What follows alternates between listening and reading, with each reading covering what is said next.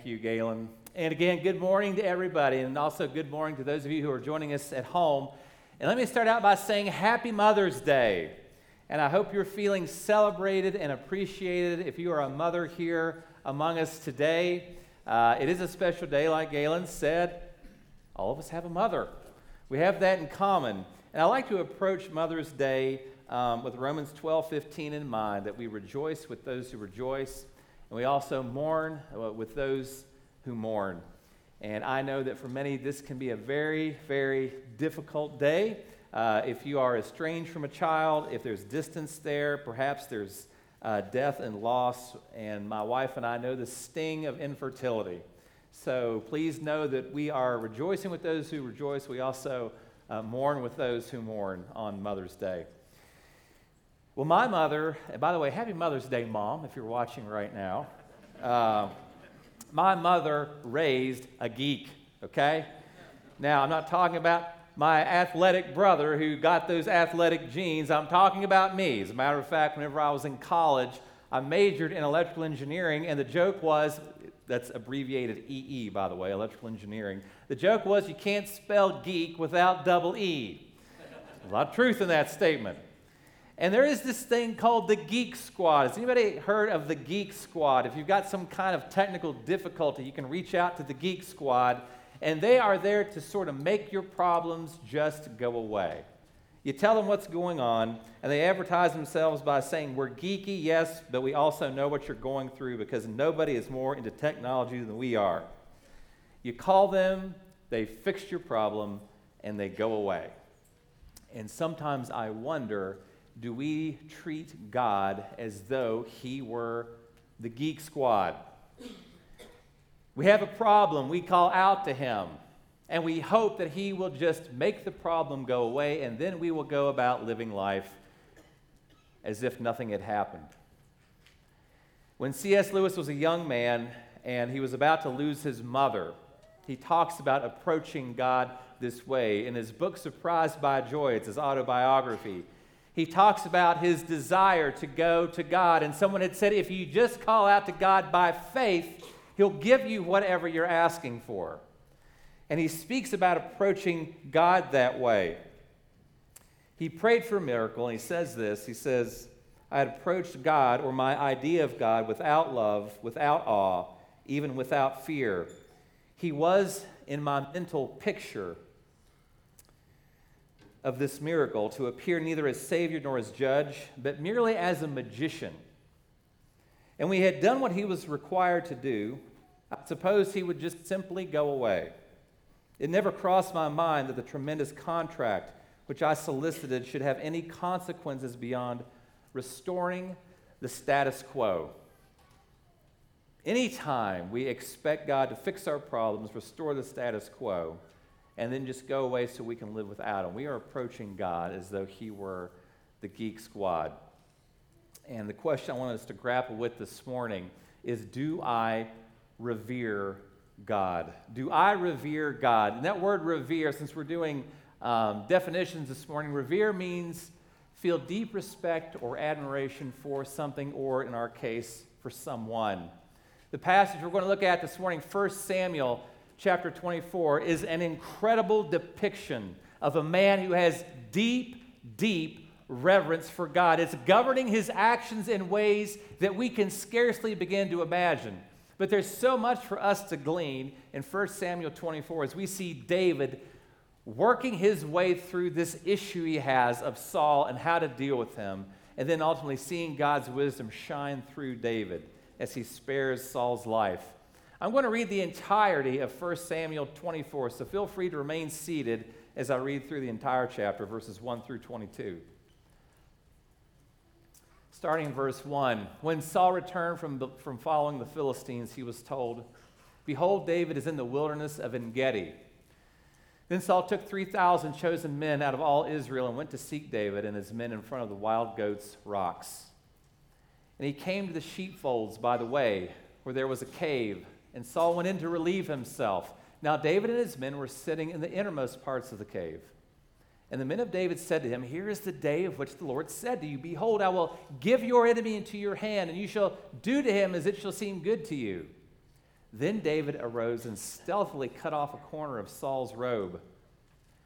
And afterward, David's heart struck him because he had cut off a corner of Saul's robe. He said to his men, The Lord forbid that I should do this thing to my Lord, the Lord's anointed, to put out my hand against him, seeing he is the Lord's anointed. So David persuaded his men with these words and did not permit them to attack Saul. And Saul rose up and left the cave and went on his way. Afterward, David also arose and went out of the cave and called after Saul, My Lord the king. And when Saul looked behind him, David bowed with his face to the earth and paid homage. And David said to Saul, Why do you listen to the words of men who say, Behold, David seeks your harm? Behold, this day your eyes you have seen how the Lord gave you today into my hand in the cave. And some told me to kill you, but I spared you. I said, I will not put out my hand against my Lord, for he is the Lord's anointed. See, my father, see the corner of your robe in my hand. For by the fact that I cut off the corner of your robe and did not kill you, you may know and see that there is no wrong or treason in my hands. I have not sinned against you, though you hunt my life to take it. May the Lord judge between me and you. May the Lord avenge me against you. But my hand shall not be against you. As the proverb of, of the ancients says, says, out of the wicked comes wickedness.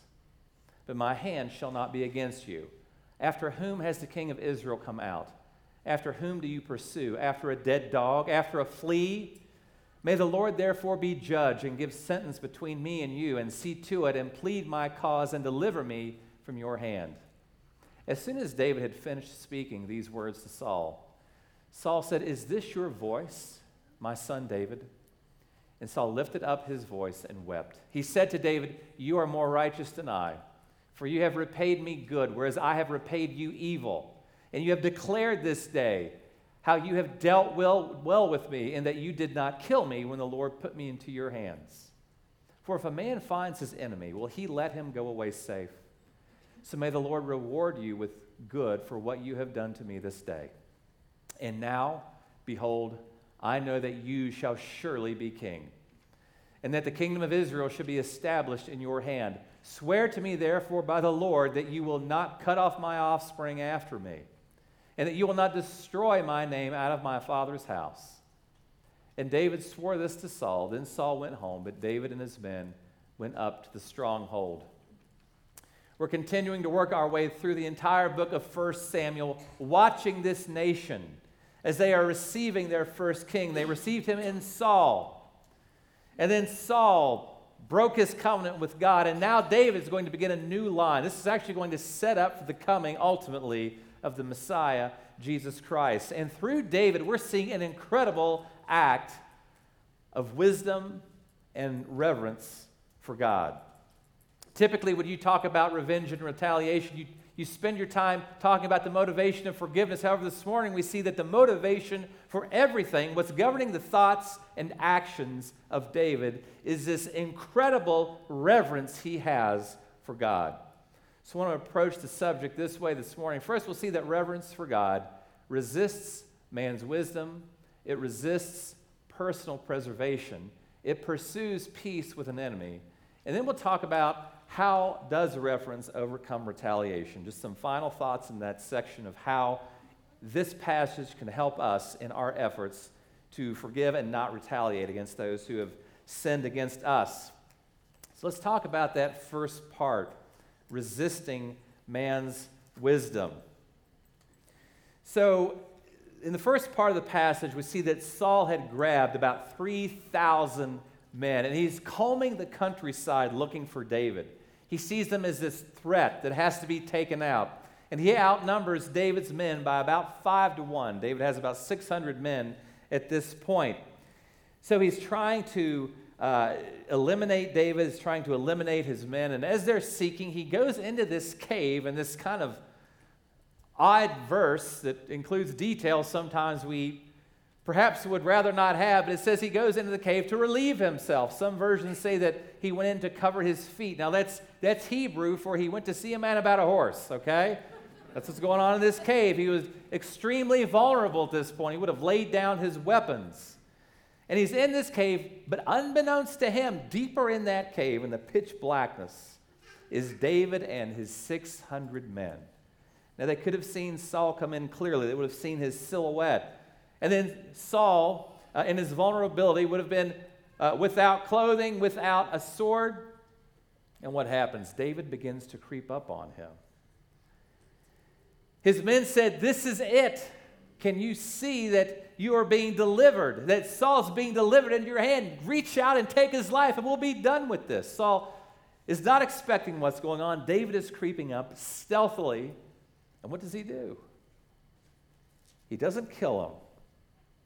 Rather, he cuts off a corner, the hem of Saul's robe. Now, a personal garment in the Near East at this time, the, the hems, the edges would have been extremely ornate. There would have been uh, sometimes gems and uh, crusted in there and sewn in. So he cut off this most ornate part of what Saul had been wearing. It could have been that he laid his robe off to the side. But David, even though he doesn't take Saul's life, interestingly, he becomes immediately convicted by what it was that he had done. Because by cutting off this piece of Saul's robe, he's suggesting that he could have cut off Saul's reign just as easily. As a matter of fact, later on in the passage, that phrase cut off will be used again. It's a, a motif, you could say, that the author is using through this. Saul's, Saul did not want his house completely cut off. David could have cut it off at this point, but instead he cut off just part of the robe. And his act actually constituted this kind of mild rebellion against the authority of Saul. Then in verses 6 and 7, David explains himself. He said this to his men The Lord forbid that I should do this thing to my Lord, the Lord's anointed, to put out my hand against him, seeing he is the Lord's anointed. So David persuaded his men with these words and did not permit them to attack Saul. By the way, when you see Lord spelled out in all caps like that in the scripture, that means they're, they're translating the actual term Yahweh. It's the most reverential term. As a matter of fact, they would not speak it out loud, Yahweh. They would use Adonai in its place. But when you see all caps, you know that David is using that most holy word for God, Yahweh. It's Hebrew for I am. And that's how he's thinking. And he, in this case, he could not and did not succumb to the wisdom of man that was telling him, you need to go and end Saul's life right now. Now, this is a tremendous example of the wisdom of God coming in and shining through one man. You see, reverence for God helps us interpret the circumstances of life. This is very important. You see this in the New Testament. In Acts chapter 16, Paul and some disciples, they're arrested. They're out preaching the gospel. They get arrested. They're put in jail, and what happens? In comes this earthquake. And it's so violent, it springs open the doors of the prison and it shakes loose the chains from their hands. Now, what would, what would you do in that moment? I got to be out of there. But they didn't do that because they looked, they saw the jailer just about to take his life. And they say, Stop. We're still here. Now, that jailer, he would be publicly executed. Any of those men left, they held the jailer responsible. He decided, I'd rather just take my own life than be publicly executed. Paul says, Don't do it. We're all still here. Now, why is that? Why didn't they just run out of there? I'll tell you why they didn't just run out of there. Whereas they could have interpreted this as an opportunity to save themselves, they saw this as an opportunity to share the love that they had and to show and demonstrate to this jailer the love they had for him, so much so that they were willing not to spare their own lives, to demonstrate to this man, you don't have to commit suicide. We're going to show you the love of Christ right now by staying exactly where we are. Now, that is not wisdom of man, that is wisdom of God shining through. That's why this happened. Why would God continue to create mankind when He knew full good and well what we were going to do? Why did He do it? In eternity past, God decided how He would go about bringing about the redemption of man by He Himself coming to the earth, putting on humanity. Why did He do that? He did that so we would know how deep the love of God is. That is reverence for God interpreting the circumstances that we encounter every day. It helps us. What happened to that jailer in Acts chapter 16, verse 30? The jailer speaks. Then he brought them out and said, Sirs, what must I do to be saved? See, that's what happens when reverence for God interprets our circumstances. Not our own wisdom, but godly wisdom. This is what happens. People are saved. Saul lifted up his voice and wept. Man's wisdom would misinterpret, but reverence for God will resist the wisdom of man. And then we also see that reverence for God resists personal preservation. We've seen it before in the life of David, but David follows Saul out of the cave. Now, remember who this is. This is the guy that hurled a spear at him while he was just playing the harp for the guy. I asked Sam this in the first Sam, would you keep playing the piano for us if we were hurling spears at you?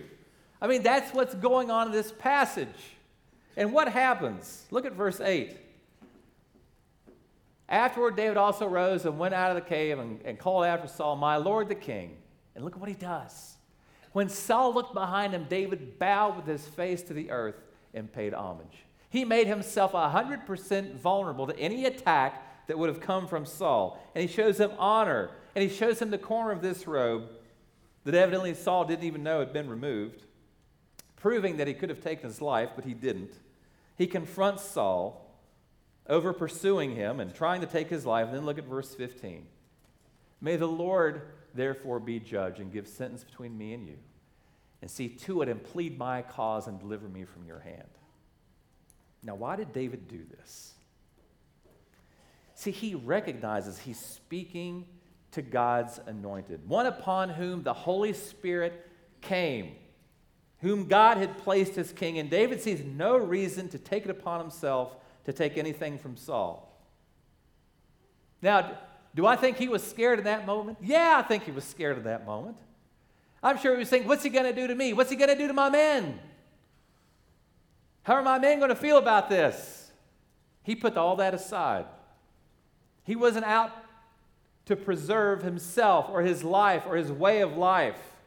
And this is a radical way to think and to make decisions. It's a, it's a way that it doesn't just pursue comfort revering God so much so that it says, if discomfort comes, discomfort comes. If death comes, it comes. Every disciple that followed Jesus Christ in the New Testament was tortured and killed, except for John, who was put into exile on a rock.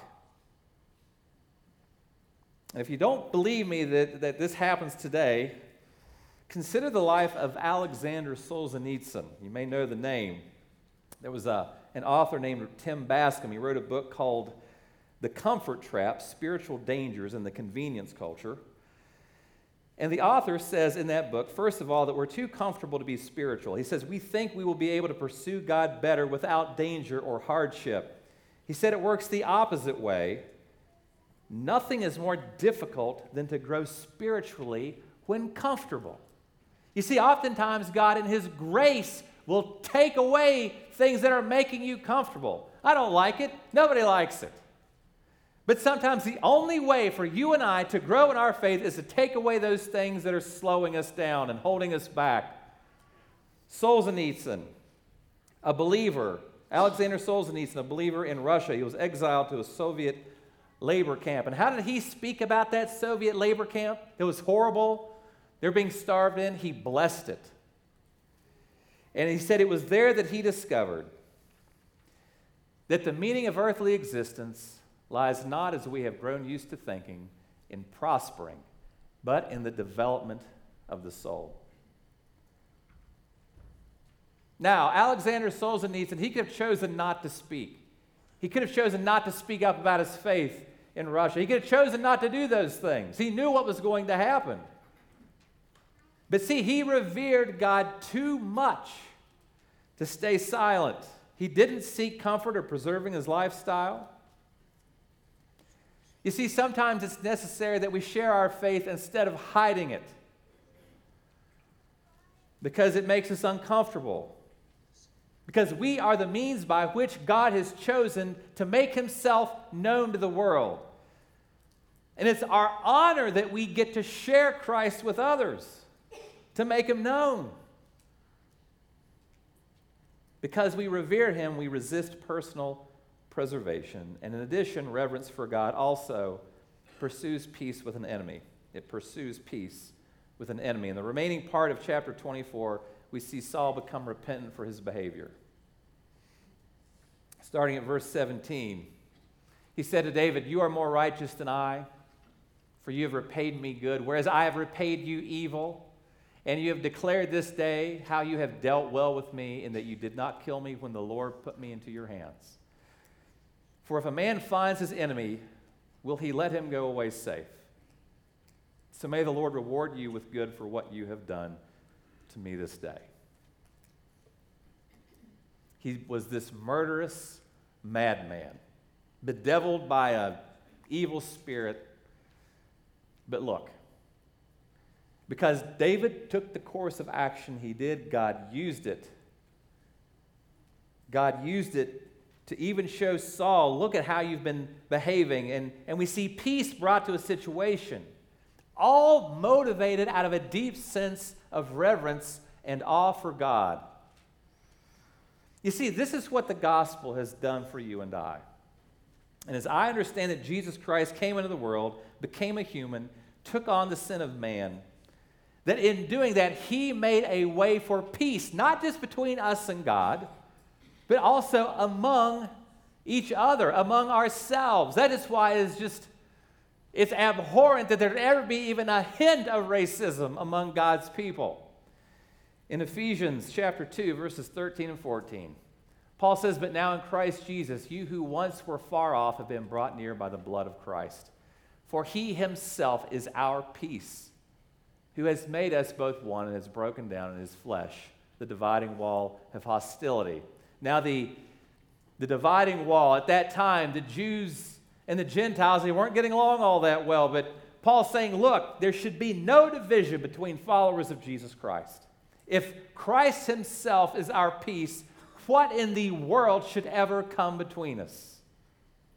Not a virus, not politics, nothing.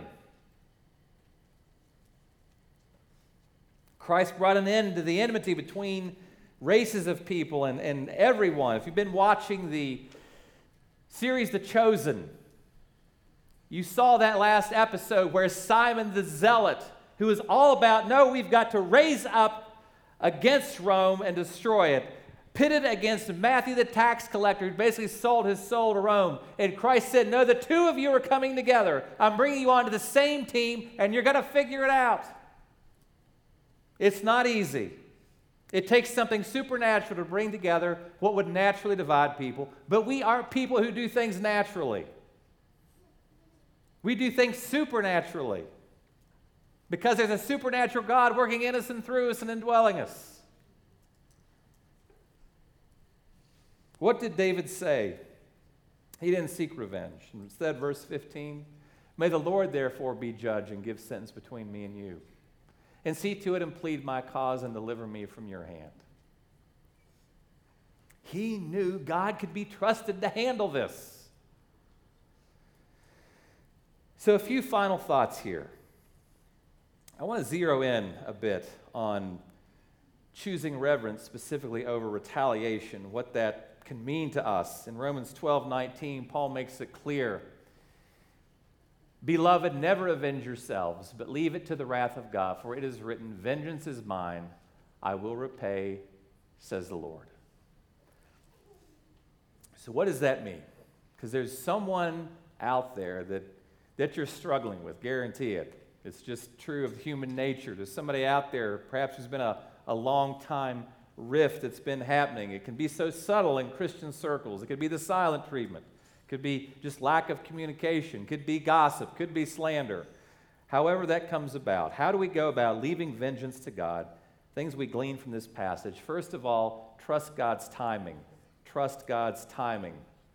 There was a, a man that attended the same seminary that I did, and uh, he had a brother that was murdered. and they almost caught the guy. Instead, he escaped, was on the run for 20 years. They finally caught up to him again, and he got out on a technicality. Now, how do you think that would feel? At the same time, God knows. He knows where he is, He knows what he's doing, He knows why he's running. I don't know why God would just let a guy like that go scot free, but it happens. Right now, you're thinking of somebody. Why hasn't God brought the fire down on them yet? I've been waiting. Things happen according to God's perfect timing. David got this. You go back several centuries ago to the early, they called them the, the Desert Fathers. These were fourth century Christians in northern Africa. Among them was a, a man by the name of Sisay. He served as this sort of mentor for all these young men that were coming and listening to these, these desert fathers, these theologians, that so many actually still have their writings today. But this young man comes in and he was angry and he blurted out to this father figure. He said, I was hurt by my brother in Christ, and now I'm angry and I want to avenge myself. And the older man tried to comfort him and, and gave him a gentle warning and said, Don't do that, my child. He said, Rather leave vengeance to God. But the young man, he still refused to listen. Instead, he became even angrier and, and loudly said, I will not quit until I get even. When he realized that this young man was not going to listen, he said, Let's pray together. He knew it wasn't going to change the young man's heart. So they, they paused, and then Sisay, he offered this prayer. He said, Oh God, apparently we no longer need you to take care of us since we can now avenge ourselves. From now on, we can manage our own lives without your help. Now, do you see the difference? No, obviously we can't manage our lives. We don't know what we're doing on the best of days, usually. Don't take vengeance into your own hands. If that looks like the cold shoulder or the silent treatment, that's, that's, that's one of Chad's performed measures of punishment. We don't need to do that. Christ took the punishment. We don't need to avenge ourselves. Leave it to Him. He knows what He's doing, He can work things out. And then, secondly, focus on your own forgiveness. Focus on your own forgiveness. If you want to know who the worst sinner is in this room, just look on the stage, okay? Because at the age of 46, I'm just now starting to understand what a wretch I am and how sinful I am. Even I thought I was quote unquote good. I think I was under that delusion back in my 20s, and now I'm pushing 50 and like, oh, that is so not true. Have you ever thought about what you had to be forgiven of? You know, people have said things to me that are just etched on my brain. I wish I could forget it. I can't. But what I got to remember is how many times have I said something to someone else that's etched on their brain? The pain I brought them, the hurt I brought them, and yet the forgiveness they have shown me. The kind of forgiveness that God has shown to you and I. Don't forget about your own forgiveness. Think about it, focus on it. And then finally, see others as God does. See others as God does. It's a work in progress. David was able to look at Saul and discipline his mind to say, This is God's anointed. Can you look at someone and say, This is a brother or sister, a forgiven sinner just like me, just as deserving as forgiveness?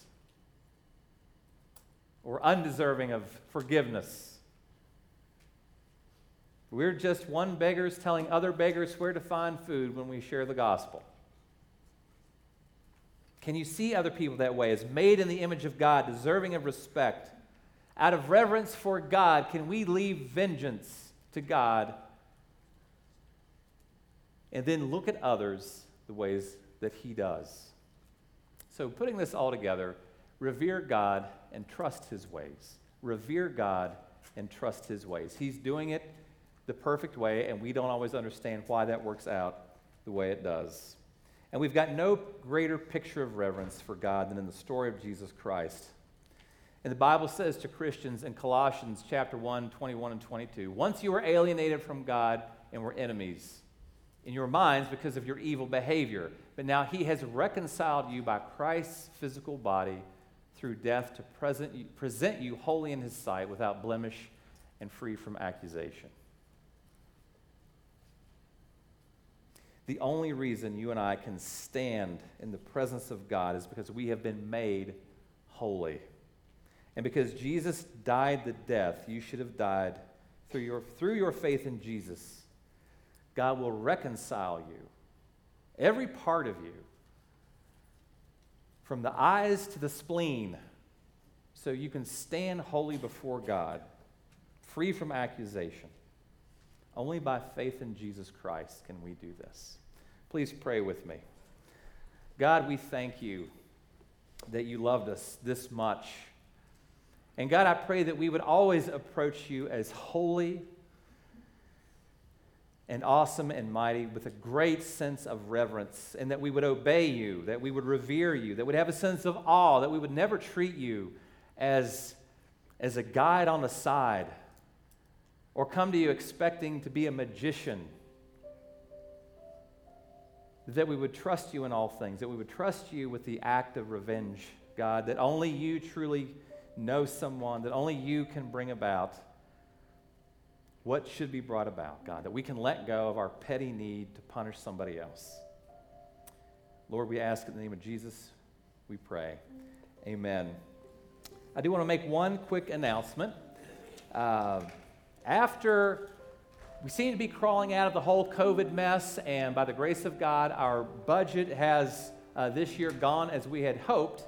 So, for that reason, we've reconsidered uh, the timing of looking for an associate pastor. We were going to wait till closer to the end of the year, but as things are shaping up well, we've decided to go ahead and begin that search now.